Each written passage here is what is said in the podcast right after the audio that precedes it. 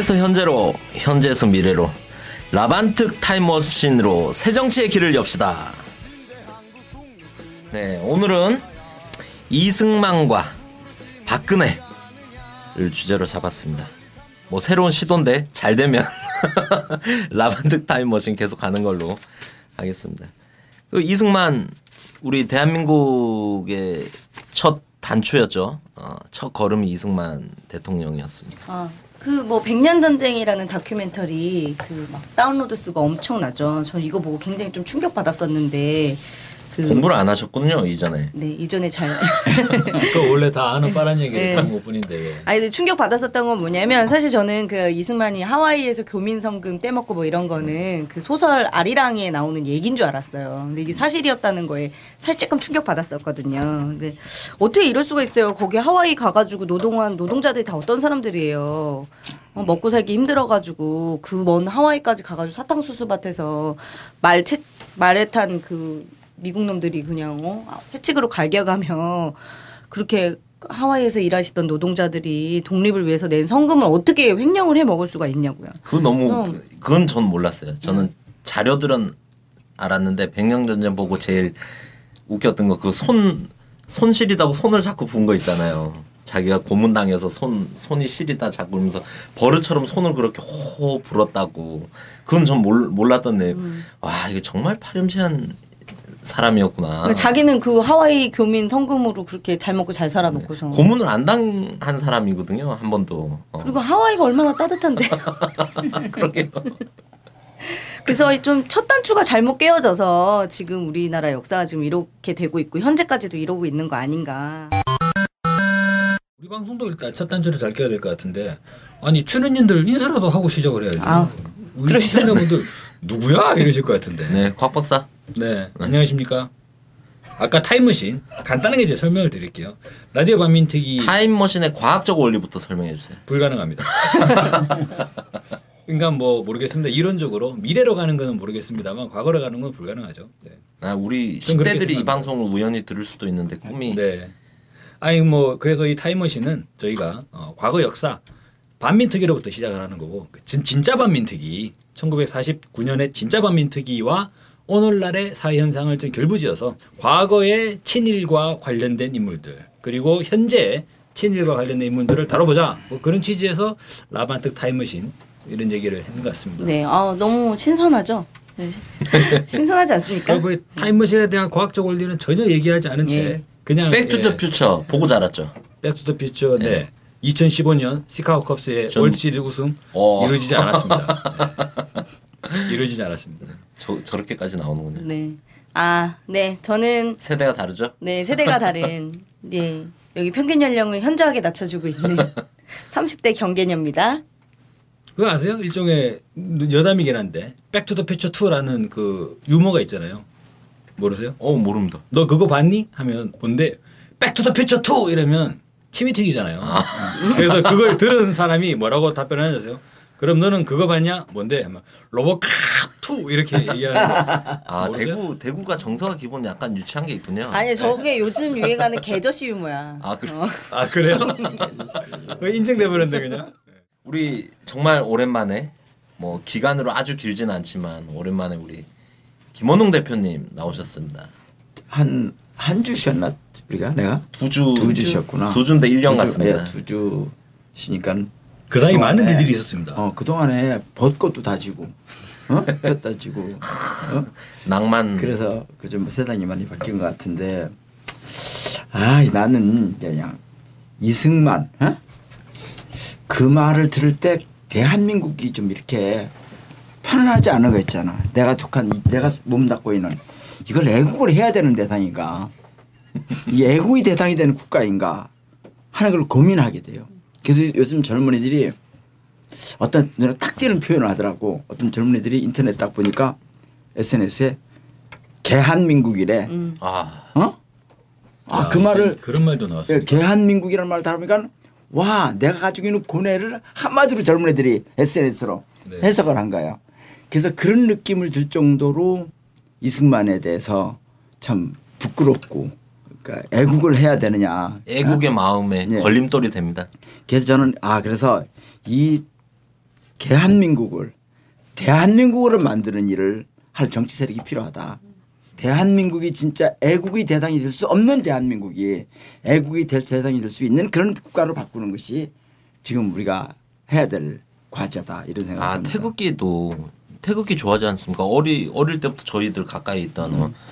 근데 김을동이 메고 다니니까 그거 왜 메고 다니는 거예요? 그 순간? 태극기가 싫어지는 거예요. 아니, 뭐 손주 이름을 대한민국 만세는 뭐 네. 하더라도 이승만 초대 대통령이 지금 그런 역할을 하고 있다. 우리 후대들이 나라를 사랑하고 어, 나라를 아끼고 이런 마음을 가지는 데서 오히려 걸림돌이 되겠다. 그래서 말씀하신 대로 샅샅이 우리가 이거를 이 트라우마를 극복하기 위해 위해서 오늘의 이런 노력들이 있지 않나 싶습니다. 이번 방송을 준비하면서 아 오늘날의 박근혜 대통령 음. 그리고 60년 전에 이승만 대통령 보다 보니까 어 비슷한 게 이렇게 많아요. 아 진짜 그렇더라고요. 진짜 유사해요, 유사해. 아까 손 네. 손끝을 분다는 장면을 딱 볼 때는 네. 박근혜 대통령이 요즘 아 저는 나라 걱정에 잠이 오지 않습니다. 어떻게 그래 똑같은지. 아, 정말 비슷해요. 애국자 코스프레. 제가 한번 말씀드려 볼게요.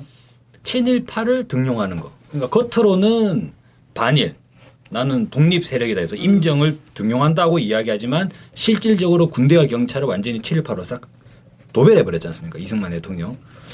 박근혜 대통령 친일 행각, 친일 인사들을 계속적으로 정계에 등용하려다가 실패하고 저지 당했지 않습니까? 두 번째 반민특위죠. 반민족 행위자 처벌에 대한 특별위원회지 않습니까? 특별위원회를 이승만 대통령이 어떻게 했어요? 해체시켰죠. 아니, 그러니까 직접적으로 그렇게 한 건 아니에요. 방해했죠. 근데 음으로 양으로 이렇게 저렇게 뭐 안 되게끔 사실상 무산시켜 버렸지 않습니까? 우리 세월호 특별조사위원회 어떻습니까? 박근혜 대통령 직접적으로 박근혜 대통령이 어떻게 해산시킨 건 아니에요. 근데 이렇게 저렇게 그죠? 어쨌거나 그 세월호 관련 조사가 이루어지지 않게끔 이렇게 진행을 하고 있습니다. 이 심지어는 대북 정책도 매우 유사합니다. 대북 정책. 이승만 대통령 뭡니까? 북진 통일이잖아요. 가자 북으로. 네, 가자 북으로 오라 나무로가 없어요. 가자 북으로 끝. 네. 조봉환 대표 네. 예전에 원래 진보당이었죠. 그러니까 이제 어, 최근에 정말 이 박근혜 정권에 의해 가지고 학살당한 통합 진보당 말고 예전에 정말 진보당 이승만 대통령에 의해 가지고 예, 법살이라 그러지 않습니까? 사형 선고받고 사형이 집행돼 버렸지 않습니까? 왜? 이유가 뭐냐? 평화 통일을 이야기했다는 것만으로. 예. 근데 지금 박근혜 대통령 어떻습니까? 대통령 선거가 되기 전에는 뭐 한반도 신뢰 프로세스 남북 간의 신뢰를 다시 회복하겠다 얘기를 하다가 지금 어떻습니까? 개성공단 폐쇄 예. 그리고 북에 대해서는 제대로 한번 하자. 그래서 연일 대북 대결 정책을 걸고 있습니다. 또 가장 결정적 포인트 이상하게 이 두 대통령 얘기를 하다 보면 부정선거가 이야기될 수밖에 없어요. 이승만 대통령 어떻게 됐죠? 부정선거를 3.15 쫓겨났죠. 부정선거. 예. 3.15 부정선거로 완전히 그냥 작살났지 않습니까? 네가 가라 하와이. 4.19 혁명으로 예. 완전히 작살났잖아요. 근데 박근혜 대통령을 보면 2012년 국가정보원의 댓글 국가 인터넷 댓글 조작 그건 엄연한 부정선거지 않습니까? 그 일로 국가정보원장이 구속이 됐어요 그때 예. 그런 부정한 선거로 당선이 된 대통령이다. 그런데 이번 총선에서도 박근혜 대통령의 선거 개입이 계속적으로 논란이 되고 있죠. 아니 이게 너무너무 유사한 두 대통령. 대한민국 대통령의 처음과 가장 최근 대통령. 아, 저는 그 특히 지금 이야기 들으면서 그 반민특위 조사 과정 방해하고 이것도 뭐 보면 예산에서부터 아주 그냥 개입을 안 한 데가 없더라고요. 시작부터 출범 때부터도 반대했었고 그리고 지금 이제 박근혜 대통령 하에서의 세월호 특별조사위원회 이런 것들이 딱 오버랩 되면서 진짜 사실 소름이 쫙 끼치는 거예요. 그래서 이 특조위 활동만큼은 제대로 좀 될 수 있게 우리 국민들이 더 응원을 보내주고 힘을 모아줘야 될 것 같습니다. 네, 비슷한 게 진짜 많습니다. 그 당시 해방 이후의 정치 상황, 뭐 남북 대, 대북 문제 이런 것까지도 얘기하셨는데 곽 박사가 그때랑 지금이랑 너무 많은 점에서 유사한 것들이 많다. 그리고 이번에 종박이 시- 종박이 심판 받았잖아요 총선에서. 근데 이 이승만도 하와이에 처음에 교 교인들한테 자기 세를 확장할 때 교인들한테 조건을 딱 하나 걸었다 그러더라고요. 어. 나를 맹목적으로 따라라. 이 전제 조건. 이것도 똑같죠. 네. 박근혜 대통령도 모든 정치 정책 노선의 기준이 나를 따르느냐 따르지 않느냐. 어. 아니 하느님은 말씀에서 하나님은 말씀에서 가르칠 때 나 이외에 다른 신은 없다라고 가르치는데 나를 따라라 이러면 자기가 신이 되겠다는 거잖아. 네, 교인이 아니네 교인이. 그곽 박사 얘기했던 대로 그 순서대로 하나씩 살펴보면 될 것 같습니다. 미군정 에서 시작할 때 뭐 친일파 등용할 때 미군정 그 에서 경찰 쪽 책임자가 있었대요. 그 경찰 쪽 책임자가 일제를 위해서 좋은 일을 했으면 우리를 위해서도 훌륭한 일을 할 수 있을 거다. 이러면서 친일파 등용의 길을 뭔 소리야? 왜요? 열어줬다 그러더라고요. 그러니까 이게 말이 되는. 소리냐고. 실제 아, 그렇게 됐죠. 사회자한테 하는 얘기인 줄 알았어요. 뭔 소리야? 어. 이거 심쿵했어요. 아 말이 아, 안 되는 눈까지 불아, 소리를. 불알이면서 그죠? 네. 네, 그래서 우리 친일파 등용 한번 살펴보도록 하겠습니다. 네. 저 이거 보고 상당히 놀란 점이 있었는데요. 우리 군대에 역대 군의 참모 총장을 한번 쭉 보면요. 와, 정말 충격적이에요. 맨 먼저 초대 육군 참모 총장이 이응준이라는 사람인데 이 사람 일본 육사 26기 일본군 대좌 오늘날의 대령이죠. 2대 육군 참모 총장 최병덕입니다. 어, 이때 유명하죠. 6.25 전쟁이 났죠. 일본 육사 49기 일본군 소령 출신. 3대 육군 참모총장 신태영 또 육사 26기 일본군 중령 출신. 자 4대 최병도 한번 더 합니다. 예. 그리고 5대 정일권 예 만주군 아, 상위 정일권도 유명하죠. 이제 네. 바뀌어요. 일본군에서 만주군으로. 만주군으로. 예. 만주군은 사실 그때 그 일본에 의해서 완전히 장악이 돼 있던 그런 나라였기 때문에 만주국 소령이라 그러면 친일파 이렇게 이야기될 수 있죠. 6대 참모총장 이종찬, 네. 64 49기 또 일본군 소령 출신. 7대 백선엽, 만주군 중위. 8대 다시 정일권에 한 번 더 합니다. 그래서 9대, 10대, 11대, 12대, 13대, 14대 가다가 보면 전부 다 일본군 출신인데 어디까지 가느냐? 21대까지. 그래서 초대 육군 참모총장부터 21대 육군 참모총장이 전부 다 일본군 아니면 만주군 장교 출신이라는 거예요. 아니 여기다가 하나 더 포인트 플러스 다카키 마사오까지. 아니 열의 하나라도 좀 독립군 출신 그러니까. 하나라도 넣어놓지 어떻게 일스카를 시킵니까? 근데 그 역할은 뭐 그들이 추중하고 정치를 잘해서 그 자리에 올라간 게 아니라 해방 직후에 하여튼 살생 여탈권을 가지고 있었던 점령군으로는 메가더의 정책이 아주 그렇게 철저하게 네. 사회 구조를 만드는 거잖아요. 아까 경찰 책임자처럼. 예, 그렇죠. 예를 들면 메가더가 이제 한국을 점령한 다음에 미 국무성에 보고한 보고 문서에 의하면은 한마디로 이래 여러 가지 보고 문서인데 일관된 내용이 이거예요. 민족주의자들이 집권하면 골치 아프다. 친일파를 다시 기용을 해야만 미국에 충성을 당한다. 겉으로는 독립한다고 하지만 실제로는 미국의 식민지로서 일본을 이어서 승계를 받는 그런 실리를 취해야 된다. 그러니까 제국주의 철저한 제국주의 성향인 그게 거죠. 메가더의 그러니까 미국 정부의 공식적인 보고 문서의 기본 흐름이에요. 네.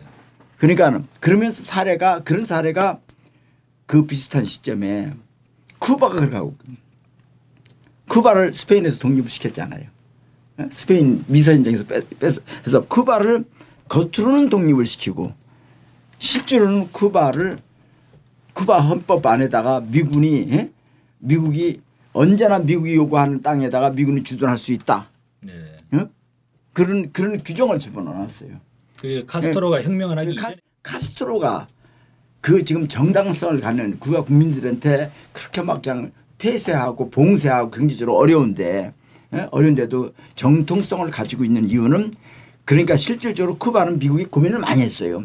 직접 편입을 시키느냐 미국 내부에서 네. 한 주로 편입을 시키느냐. 네, 네, 네. 근데 그 하기는 국제적으로 무리다. 그러면 실질적으로는 미국의 식민지로 쓰는데 예? 근데 겉으로는 독립을 하자.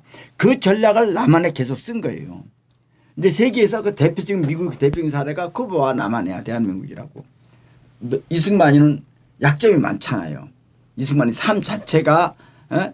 우리 여러 가지 양적이 많고 민족주의자로서 수출하지 않은 걸 미국이 아는 거야 이미. 미국의 온갖 보고서를 통해서 독립운동은 폼으로 하다가 어때 빠지고 그러니까 미국에 가서 하와이 가서 처음에 가가지고 한 이렇게 뭐, 뭐 이렇게 무슨 뭐 조- 교민들 교회 같은 데서 한 얘기가 자료가 있어요. 그 자료에 보면 나는 일본이 한국 지배를 나쁘다고 얘기한 적이 없다. 음. 이런 얘기를. 우와. 예? 일본이 한국 지배를 난 비난한 적이 없다. 네. 이렇게 나간다고. 그리고 심지어 그 당시에 하바 미국으로 이제 이렇게 우리가 우리도 이제 어디 보면 해외 여행 가면 출입국 신고서 쓰잖아요. 네. 근데 거기에 반드시 들어가는 게 국적이 들어가 nationality가 서재필이나 안창호나 이런 분들 갈 때 국적 쓸 때 Korea라고 써. 이승만이는 Japan이라고 쓴 사람이야. 자기 친필로 그것도 네. 그 자료가 지금 나왔어요 최근에 얼마 전에. 에? 네. 자판이라고. 그러니까 그 사람이 사람들이 다왜 강대국이 우리 한국을 도와준다고 절망하는 그런 속을 그걸 간파를 하고 나를 시켜주면 내가 영어도 잘하고 내가 뭐 선교사도 많이 알고 그러니까 미국 가서 외교를 통해서 조선을 독립시키는데 앞장서 나를 좀 가- 내가 명함 파고 다니게끔 하게 다니게끔 예, 임시정부 대통령을 시켜달라. 애정공세를 이승만이 엄청 많이 했던 아, 그렇게 하면 하는 것 때문에 기본적으로. 순진한 독립노가 지도부가 넘어간 거예요. 근데 가서 딴짓만 한 거 아니에요. 그래가지고 저- 지가 무슨 뭐 조선 왕조에 돈은 저 이렇게 우리 뭐 사탕수 농장에서 받아가지고 독립노 헌금 들어온 거 주머니에 가득 차 있으니까 그거 갖고 다니면서 미국 여자들 꼬시고 내가 동 조선에 그 아, 그 당시에는 박 이승만이가 젊은 날이니까 꼬셔가지고 야 내가 조선이 이 씨잖아 같이 이씨 왕조의 후손이다. 그러니까 부잣집 공 부잣집 이제 어, 황태자 비슷한 얘기를 하면서 근데 망하긴 했지만 내가 이제 경제적으로 넉넉한 사람인데 그래가지고 뭐 하다가 그것 때문에 또 뭐또 문제가 돼가지고 이- 이승만이가 그런 사람이거든. 예? 그런 사람인데 그 약점을 미국이 잘 알고 있으니까 그걸 데, 데리고 뭐 어쨌든 임시정부 대통령도 잠시 했었으니까 그걸 데려와서 포장을 잘해서 분뇨 환영대회 열어가지고 국민을 각인시키고 이렇게 하면 그걸 데리고 와서 친일파를 결합시키면 되겠다. 그 전략에 서로 이해가 이제 딱 맞아 떨어진 거지. 그리고 그 이승만 대통령을 임시정부에서 탄핵한 남자. 그렇죠. 저희가 1회에 다뤘죠. 아, 신채호 선생님. 진짜 예. 아니 뭐 돈, 여자, 사기, 뭐 도덕성 뭐 그러니까 하나 어떻게 걸, 안 보면 걸리는 걸린 어? 사람이네요. 속물이라고. 그럼 친일파를 등용하고 친일파 손을 잡는 게 너무 자연스러운 그런 거 자연스럽지 자기는 그러니까. 그 아까 그 곽 박사가 얘기했던 그러면 친일 등용이 대표적인 게 군대에도 많은데 그러니까 그러니까 어디가 대한민국 그러면 또 그러니까 이런 대표적인. 인물이 1945년에부터 48년까지가 미 군정이잖아요. 근데 미 군정 하에서 메가더치 하에서 최초로 장교 임명을 105명인가 했어요. 46년에 네. 한 20여 일간 속성 교육을 시킨 거야. 속성. 그러니까 그 전에 있던 일본군 장교는 이제 끝난 거 아니에요 일단은. 네. 그 일본이 해체됐으니까 끝났으니까 얘기는 정일권이니 뭐 백선엽이든지 뭐 최병덕이 네. 이런 사람들이 이제 실업자 비슷하게 있으니까 불러다 놓고 그 중에서 105명을 1946년에 최초로 해방 이후에 아직 대한민국 수립 전에 장교 임명을 해요. 네. 장교. 근데 그 중에 90 몇 명이 독립군 토벌하던 놈들이야. 어? 그 사람들이 중심이 돼서 대한민국의 국군을 창조하는 거예요. 근데 요즘 제한군이나 하는 거 보면 알잖아요. 어? 네. 그 뿌리라고 그게. 그 선배들 뿌리. 근데 제한군이나 이즘 세대가 지났는데도 그 뿌리에 그들이 하도 철저하게 세뇌 교육을 시켜가지고 정식 대한민국에서 육사 나온 사 육사 교사 뭐 교장 뭐또 이런 거 있잖아. 전부 다 그 사람들이 했을 거 아니야. 그러니까 민족 교육을 제대로 시켰겠냐고. 그러니까 전두환 이런 사람들이 요태우 같은 사람이 민족 교육을 친일파들한테 교육을 배우면서 자기 합리화시키는 교육을 배웠으니까 그 제대로 배웠겠냐고 근데 그러니까. 여기서 이제 극우 보수 음. 단체들은 주장을 하잖아요. 이게 당시에 어쩔 수 없다. 음. 어쩔 수 뭔가 전문적 그런 능력을 가진 사람들이 다 친일 문제가 있는 사람들이라고 얘기를 그 그러니까 하잖아요. 그런 거에 대해서는 나는 얘기가 안 되는 게 나치를 철저히 처벌했잖아 네. 프랑스가. 어? 근데 프랑스가 아무 문제가 없잖아요. 어? 아니 중국이 그러면 어? 중국도 그러면은 뭐 저 장개석 군대 썼으면 더 중국이 더 발전했겠네 그런 논리가 그건 정신무장의 문제고 또 하나는 우리가 이제 좀 객관적으로 볼 때 한국 전쟁 때이 당시에 저쪽은 그래도 조선 의용대가 가서 주력군을 만들었어 북한은 남한은 친일파들이 만든 주력군대예요. 어디가 더 사기가 높았느냐고 객관적으로 보자고. 6.25 한국 전쟁 때 응? 어디가 더 사기가 높았겠든가. 아니 어디가 더 조직적으로 잘하고 대민 관계도 잘하고 어? 했겠느냐. 응? 내가 그 답은 아, 아직 안 하겠는데 대답을 안 하십니까? 아니 그 문제 그 문제 그래서 그 없는 문제에 대해서 우리가 객관적으로 좀 봐야 돼요. 그럼 민간인들 대할 때 이런 모습 전 저는 어릴 때 기억나는 게 저는. 초등학교 초등학교 그때 1학년 들어갔어요. 6.25 딱 터지던 해가. 모르지 1학년 초등학교 1학년 애가 뭘 알아. 이제 그러니까 학교에 입학을 하고 몇 개월 후에 6.25가 난 거 아니에요. 났는데 제가 이제 그 당시에 서울 마포의 아현 초등학교로 다녔어. 네. 어? 거기를 다녔는데 한강이 끊어져 가지고 피난을 못 간 거예요. 그래서 이제 그런데 독립운동한 사람들은 북한에서 잡아가지고 데리고 간, 잡아서 데리고 가는지 설정에 데려가는지 그건 모르겠는데 그런 소문이 많이 퍼지니까 우리 아버지가 이제 어디 은신을 했었어요. 친구네 집에 가서. 우리 집에 안 있고. 그 다음에 국군이 들어온 다음에 내가 그때 얘기를 어른들이 한 얘기 들어보면 인민군들의 인민군들이 구- 여기에서 시장에 가서 물건을 사도 쓸지도 못하는 북한이 돈을 꼭 주면서 받으라고 그런대. 어? 아니 근데 그 말이 나는 그 나쁘게 안 들렸어. 네. 쓰지도 못해. 그냥 공짜로 가져가지는 않는다는 거야. 예? 근데 우리나라 국군들이 한 명들은 막 공짜로 뺏어간 사람이 많았는데 인민군들은 안 쓰는데 쓸 수도 없대 북한 인민군 도합회가. 근데 그걸 시장에 와서 꼭 돈을 주면서 정중하게 안 받으면 꼭 받으라고 그러면서 우리 이거밖에 없다고 그러면서 이렇게 얘기하면서 가져가다는 얘기를 어른들한테 들었어요. 곽 박사 공감하십니까? 아뭐 조사해봐야 될 것 같습니다. 네, 이 그- 보수 진영에서 음, 이승만을 국부로 치켜 세우면서 일본군 출신들을 등용할 수밖에 없었다. 이 당시 할 수 있는 사람 그 사람들밖에 없었다라고 얘기는 하고 있는데 사실 살펴보면 미국이 어, 미국도 그렇고 이승만하고 둘이 이해관계가 맞았던 거죠. 광복군 경력자나 독립군 등이 자체로 조직한 국군 준비대 같은 자생 조직이 분명히 그렇죠. 있었다고 해요. 있었죠. 있었는데 이거를 해체시키고 일제의 통치 체제를 그대로 유지하려고 한 거죠. 해, 미국은 해방 전부터 이미 그렇죠. 그 국군 준비된 추후에 만들 바로 만들기도 했지만 해방 직후에 이미 여운형 선생을 위시해 갖고 건준 건준이를 음. 건국 준비위원회를 네. 꾸려놨잖아요. 그리고 해방이 되자마자 그해 8월 말까지 제주도부터 저기 왕 한경북도 회령까지 한 200여 개에 가까운 인민위원회가 순식간에 건설이 다 된 겁니다. 준비가 다 돼 있었던 거죠. 독립운동 그렇죠. 하시던 분들이 노랗겠어요 해방이 됐는데, 근데 그거를 미군정이 다 그러니까 강압적으로 한국 전쟁의 없애고, 한 사례가 예. 내가 지금 요즘 강원도 골짜기에서 이렇게 뭐 시골에 있잖아요. 인제 그럼 혈 인제 혈이라는 데가 있어요. 근데 그 동네 조그마한 우리 집 들어가다 보면 이렇게 고개 고개가 하나 있어. 그 이제 오미제 고기라고 옛날에 이게 오미 오미자 이런 게 많이 나왔었는가 보지 그 산이 음. 자생하는 게. 근데 오미제 고기라고 하는데 그 고기에 지금도 군 고개 부대가 이름도 이쁘네. 어? 구- 군 부대가 이렇게 있어요. 있는데 거기에 보면 이렇게 뭐그 전투 했다는 돌로 이렇게 예? 기록이 있어요. 근데 그 자세히 찾아보니까 거기 나온 건 안 나오는데 내가 그 자료를 찾아보니까 거기가 그 옆에가 앉아 그 현리 근처에 우리나라에 무슨 사단인가 뭐 무슨 뭐가 있어 군단이 있었나 봐요. 그 당시에도 있었는데 오미지 고기에 예, 지금은 길이 막 동해 안으로 뚫리고 터널 뚫리고 있잖아요. 옛날에 고기를 안 통과하면은 고기 오미지 고기에 있는 데서 그 군부대에서 한 5, 6km 되는데 그걸 안 통과하면 서울로 가는 퇴로가 없는 거예요. 근데 거기를 어느, 밤- 어느 날 밤에 중공군이 그 오미지 고기를 점령해버린 거예요. 길목을.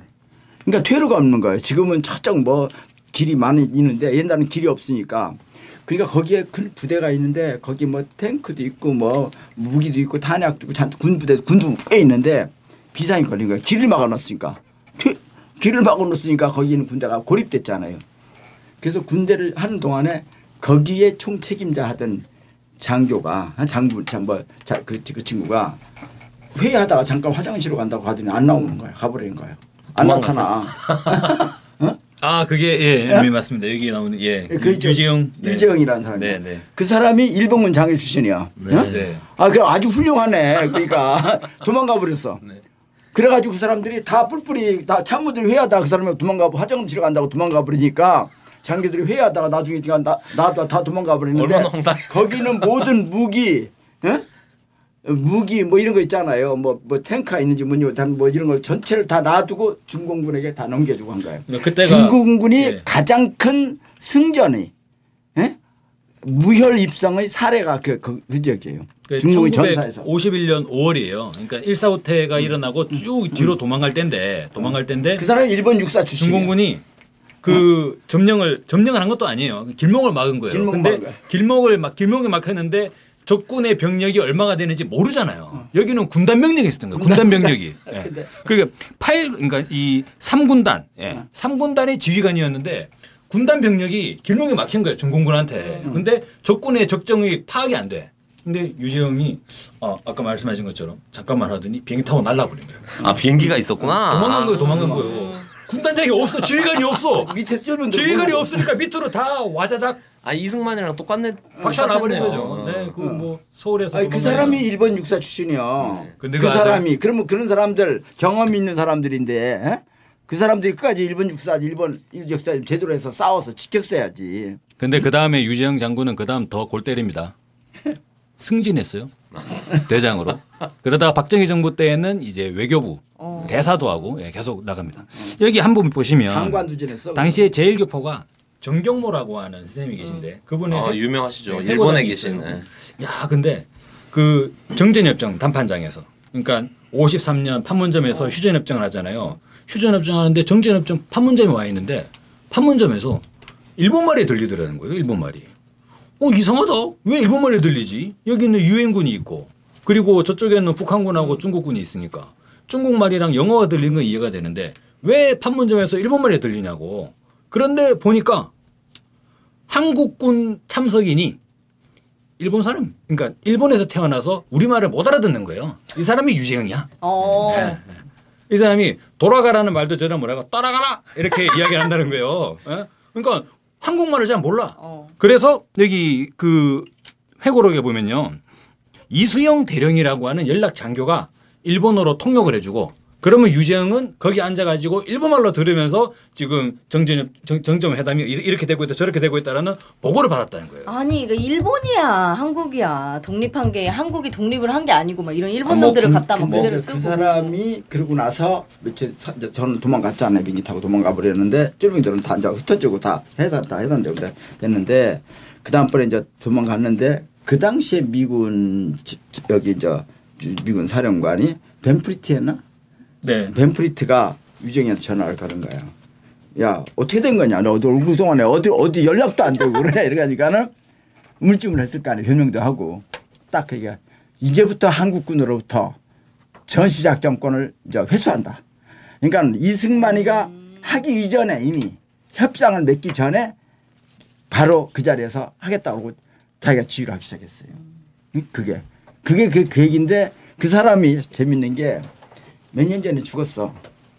벤프리트. 선수를 아니 지금 얘기한 유재영. 유재영이? 죽은 지- 어, 네네. 오래 살았어요. 오래 살아서 몇년 전에 죽었는데 이쪽 진영에서 그러면 나쁜 놈이니까 그러면 국민묘지 안 치면 안 된다. 폐지한 맞죠? 세장이니까. 맞아 맞아. 그런데- 국립묘지 안장이 됐죠. 어? 그런데 이명박 정부에서 사전에 이미 죽기 전에 노후 노한이 이제 얼마 안 남았다 그러니까 사전에 허, 사- 벌써 사전에 허가를 내줬어. 국립의 안장 허가를. 그러니까 이 정권이 성격이 뭔지. 예? 이러니까 또 그러니까 죽은 다음에 가서 얘기를 하면은 국립묘지 가서 절하기도 또 찝찝해지는 겁니다 이게.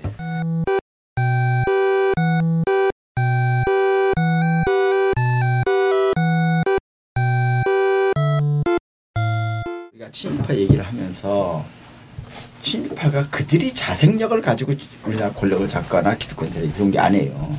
미국이 시켰고 그 진짜 중심에 있는 게 메가더였다고. 그러니까 메가더 동상을 허물자고 얘기하니까 그렇게 펄펄 뛰는 이유가 메가더가 진짜 국부야. 어? 그리고 이거는 가- 이승만이는 아버지. 가오마담이고 어? 이승만이는 일본 말로 가오마담이요. 우리 어? 아버지가 그럼 어? 미국 사람이었네. 그리고 메가더가 진짜 국부라고 이 친일파들이 그러니까 박정희 국부 도 메가더고 이제 제한군인의 지금까지 잘 나가던 사람들 내 군 국부도 친일파. 아니 저곽 박사는 메가더고. 왜 이런 응? 그 김 대표님 말씀에는 전혀 호응을 안 하십니까? 너무하신 거 아니에요? 아우 전적으로 공감합니다. 전 아슬아슬하게 네. 하지 않습니까? 경견이 한 마디도 안 하고. 그래서- 어? 그러니까 이게 너무 이런 몸살이면 이 청취자들이 이거 심심해서 듣겠습니까? 아니 나 지난 방송에서 내가 너무 호응을 했더니 누가 댓글에다가 아우 어떤 너무 분이 음, 누가라니 지금 음, 어떤 분이 어떤 응, 분이 음. 음, 한다고 그래가지고 구독 취소한다 그래가지고 지금 참고 있는 거예요. 아 뭐 이승만 대통령 등용 문제 비슷합니다. 우리 박근혜 대통령. 음. 뭐 대한민국의 흐름이라고 볼 수 있죠. 뭐 5.16 쿠데타, 다카키 마사오 그리고 뭐 최근에 이명박 대통령 뭐 뼛속까지 친일 친미 거기다가 박근혜 대통령 네, 뭐 다카키 마사오의 딸이긴 합니다만 새누리당의 김무성 대표 뭐 가네다 루시의 아들이고 그런데 실제로 박 박정 박근혜 이름도 헷갈려 박정희 박근혜 박근혜 정부의 이 인 임, 주요 인물 주요 인물을 등용을 하는 과정에 친일 논란이 됐던 게 한두 번이 아니에요. 예전에 그죠. 다들 아시지 않습니까? 네. 국무총리 정말 그 참극이 따로 없죠. 문창극. 문창극. 네. 문창극 국무총리 아 진짜 일본 식민 지배는 하나님의 뜻. 야 이게 완전히 맛이 가는 거 아니에요? 진짜? 맛이 갔어요 맛이. 이 사람 뭐 대한민국 근데 사람이 그 말이 우리는 좀 생경하게 들리잖아요. 네. 그 단어 그 표현이 일본 식민지는 하나님의 뜻이라고 하는 것은 우리는 생경하게 들렸지만은 일제 시대 때 기독교의 네. 기독교의 기본 입장이 그거예요. 아 일제 시대 때 네. 기독교 신사 참배라는 기독교. 신사 참배를 기독교. 하는 기독교. 그런데 네. 근데 신, 신사 참배하는 기독교가 기독교의 95%가 넘었거든. 음. 그리고 나머지 한 5, 3, 몇 프로만 저항을 했어요. 야, 네? 하느님을 그러니까 믿는 것도 그게 아닌데. 그것도 네. 종교계가 친일 청산을 안 한 후과예요 문창극이가. 네.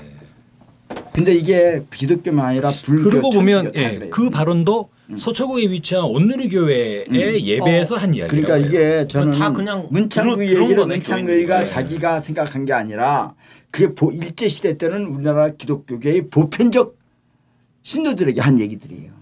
그리고 음. 뭔가 주요하게 한국 현대사 일만 있으면 그러니까 친일로 인한 역사적 왜곡 다 하나님의 뜻이라는 거예요. 음, 남북 분단도 하나님의 뜻이다. 그럼 뭐 일본의 식민지 지배도 하나님의 근데 뜻이고. 그런 사람이 어떻게 중앙일보 주필을 또 오랜 기간 그렇게 했어요. 더 나아가서 박근혜 대통령으로부터 국무총리 후보자로 발탁이 됐다는 것도 난 그 그것도 하나님의 뜻이야? 내부 내부자들 영화 보셨나요? 거기 네. 보면 조국일보 음, 이강희 음, 주필이 음. 나오잖아요. 음. 근데 그 사람이 하는 이런 걸 딱 보면서 저는 사실 조선일보에 음. 그 사람 생각났거든요. 그 고 대통령이랑 이름 똑같은 사람 김대중 주필 생각을 음. 많이 했는데 문창극을 보면서는 문창극도 또그 그러니까. 조국일보 이 근데 문 조선 중앙일보 주필을 어떻게 했냐고 그러면 중앙일보 사주가 누구예요? 홍석현. 홍석현. 홍석현이가 어떤 감 어떤 집안이야? 아 네. 그잖아. 어? 네. 그다 아버지? 홍진기가 네. 어떤 사람이냐? 네. 어? 홍진기가 친일 납자비를 했다가 이승만이 신복을 하면서 또3.15 부정선거에서 아, 해서 나중에 4.19 혁명 이후에 사형운동을 받았던 사람. 그런데 그 사람이 예? 사돈관계를 삼성이랑 맺은 게 삼성이 사돈관계를 왜 맺었겠어요? 권력과 결탁해서 돈 벌려고 만든 거 아니에요? 야 어? 그러면 3.15 부정선거의 원흉으로 사형 선고를 받은 사람하고 그 집안하고 근데 결혼을 그 전에 했을 거. 아니에요. 그러니까 그 전에 했을 거 아니에요. 사형선거 받기 전에 잘 나갈 때 네. 어? 법무부 장관하고 이런 거 잘 나갈 때 했을 거 아니야. 근데 그 그걸 한 번도 국민들에게 고백한 적이 없잖아. 그렇죠. 어?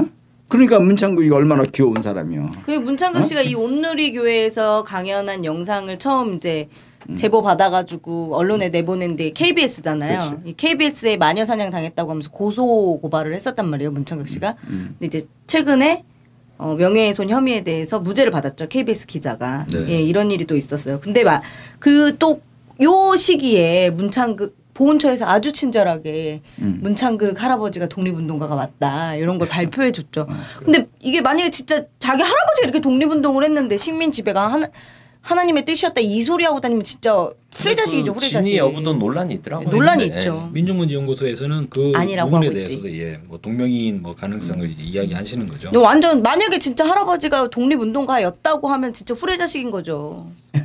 할아버지가 독립운동가가 아니라도 아니 후레자식 소리를 오히려 듣는 거죠. 문창극은 일제 시대 때 그 친일했던 윤치호를 네. 옹호하는 발언을 했죠. 네, 할아버지를 하, 만약 할아버지면 할아버지를 옹호하는 발언을 해야 되는데 그러니까. 반대편에 또 친일파를 옹호를 했는데 뿐만 아닙니다. 문창극만 있는 있었던 것이 아니라 그 박효종 그러니까 예를 들면 뉴라이트 계열의 이제 뉴라이트 교과서 포럼이라고 하는 뉴라이트 단체에서 친일 교과서라고 비판을 받는 그 대한 교과서 한국 근현대사 음. 정말 논란되던 그 책이 있지 않습니까?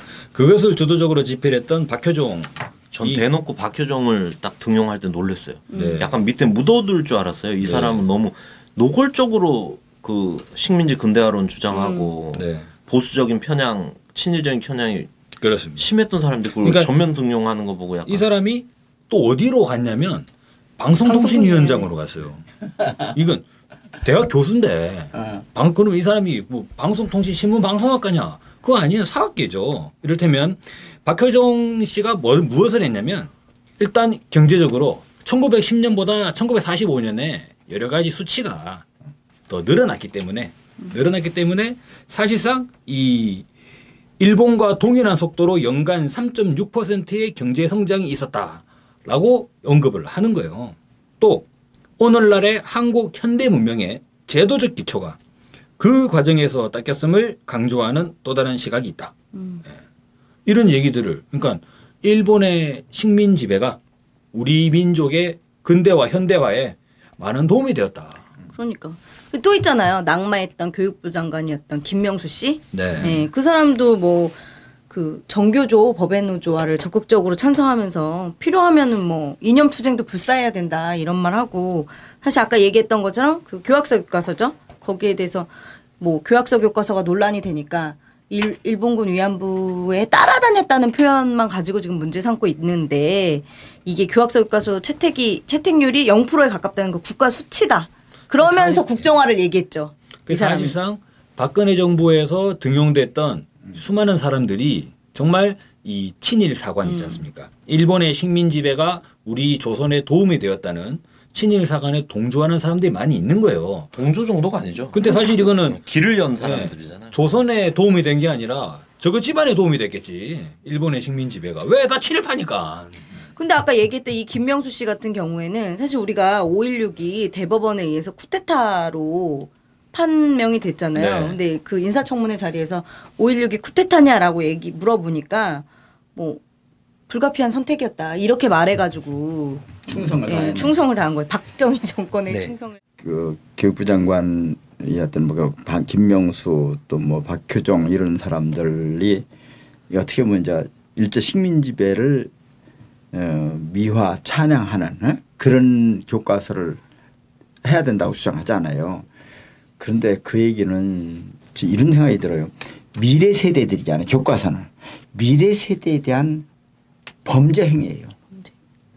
그냥 간단하게 나 이게 뭐 좋, 이렇게 있을 수 있고 보수 진보 개념이 아니거나 보수 진보 개념으로 설명할 수 있는 게 아니고 미래 세대에서 친일 친일을 미화하는 그런 교과서를 가르치다는 것은 범죄 행위예요. 그건 유럽에서는 나치를 미화하는 얘기를 주장을 하면 그건 범죄 행위로 지켜요. 반인류죄로. 마찬가지라고.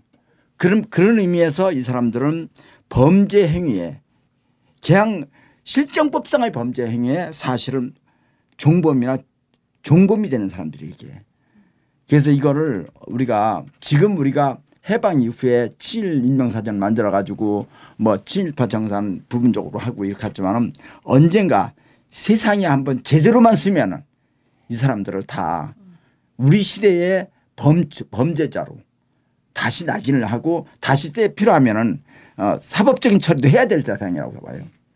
나는 역- 교과서를 독재를 미화하고 친일을 미화하는 찬양하는 그런 교과서를 만드는 사람들은 이건 범죄 행위라 세상을 한번 우리가 바꿔서 그 사람들은 실정법적으로 처벌을 해- 해야 되는 사람이라고 생각해. 보수 진보의 논쟁의 대상이 아니에요 이거는. 대표님 그래서 주제를 자연스럽게 넘- 넘어가면 되겠습니다. 그럼 이런 것들을 밝혀내기 위해서 반민특위가 있었고 이런 뿌리를 아예 근원적으로 뽑기 위해서 그리고 또 지금 나라를 바로 세우기 위해서 세월호 특위가 만들어져 있잖아요. 이걸 방해하는 모습도 비슷하다. 여기 얘기를 한번 해보도록 하겠습니다.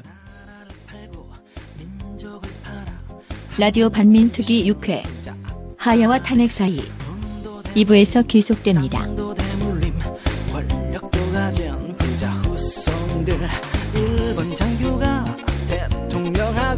친일파 우선들이 떵떵 거리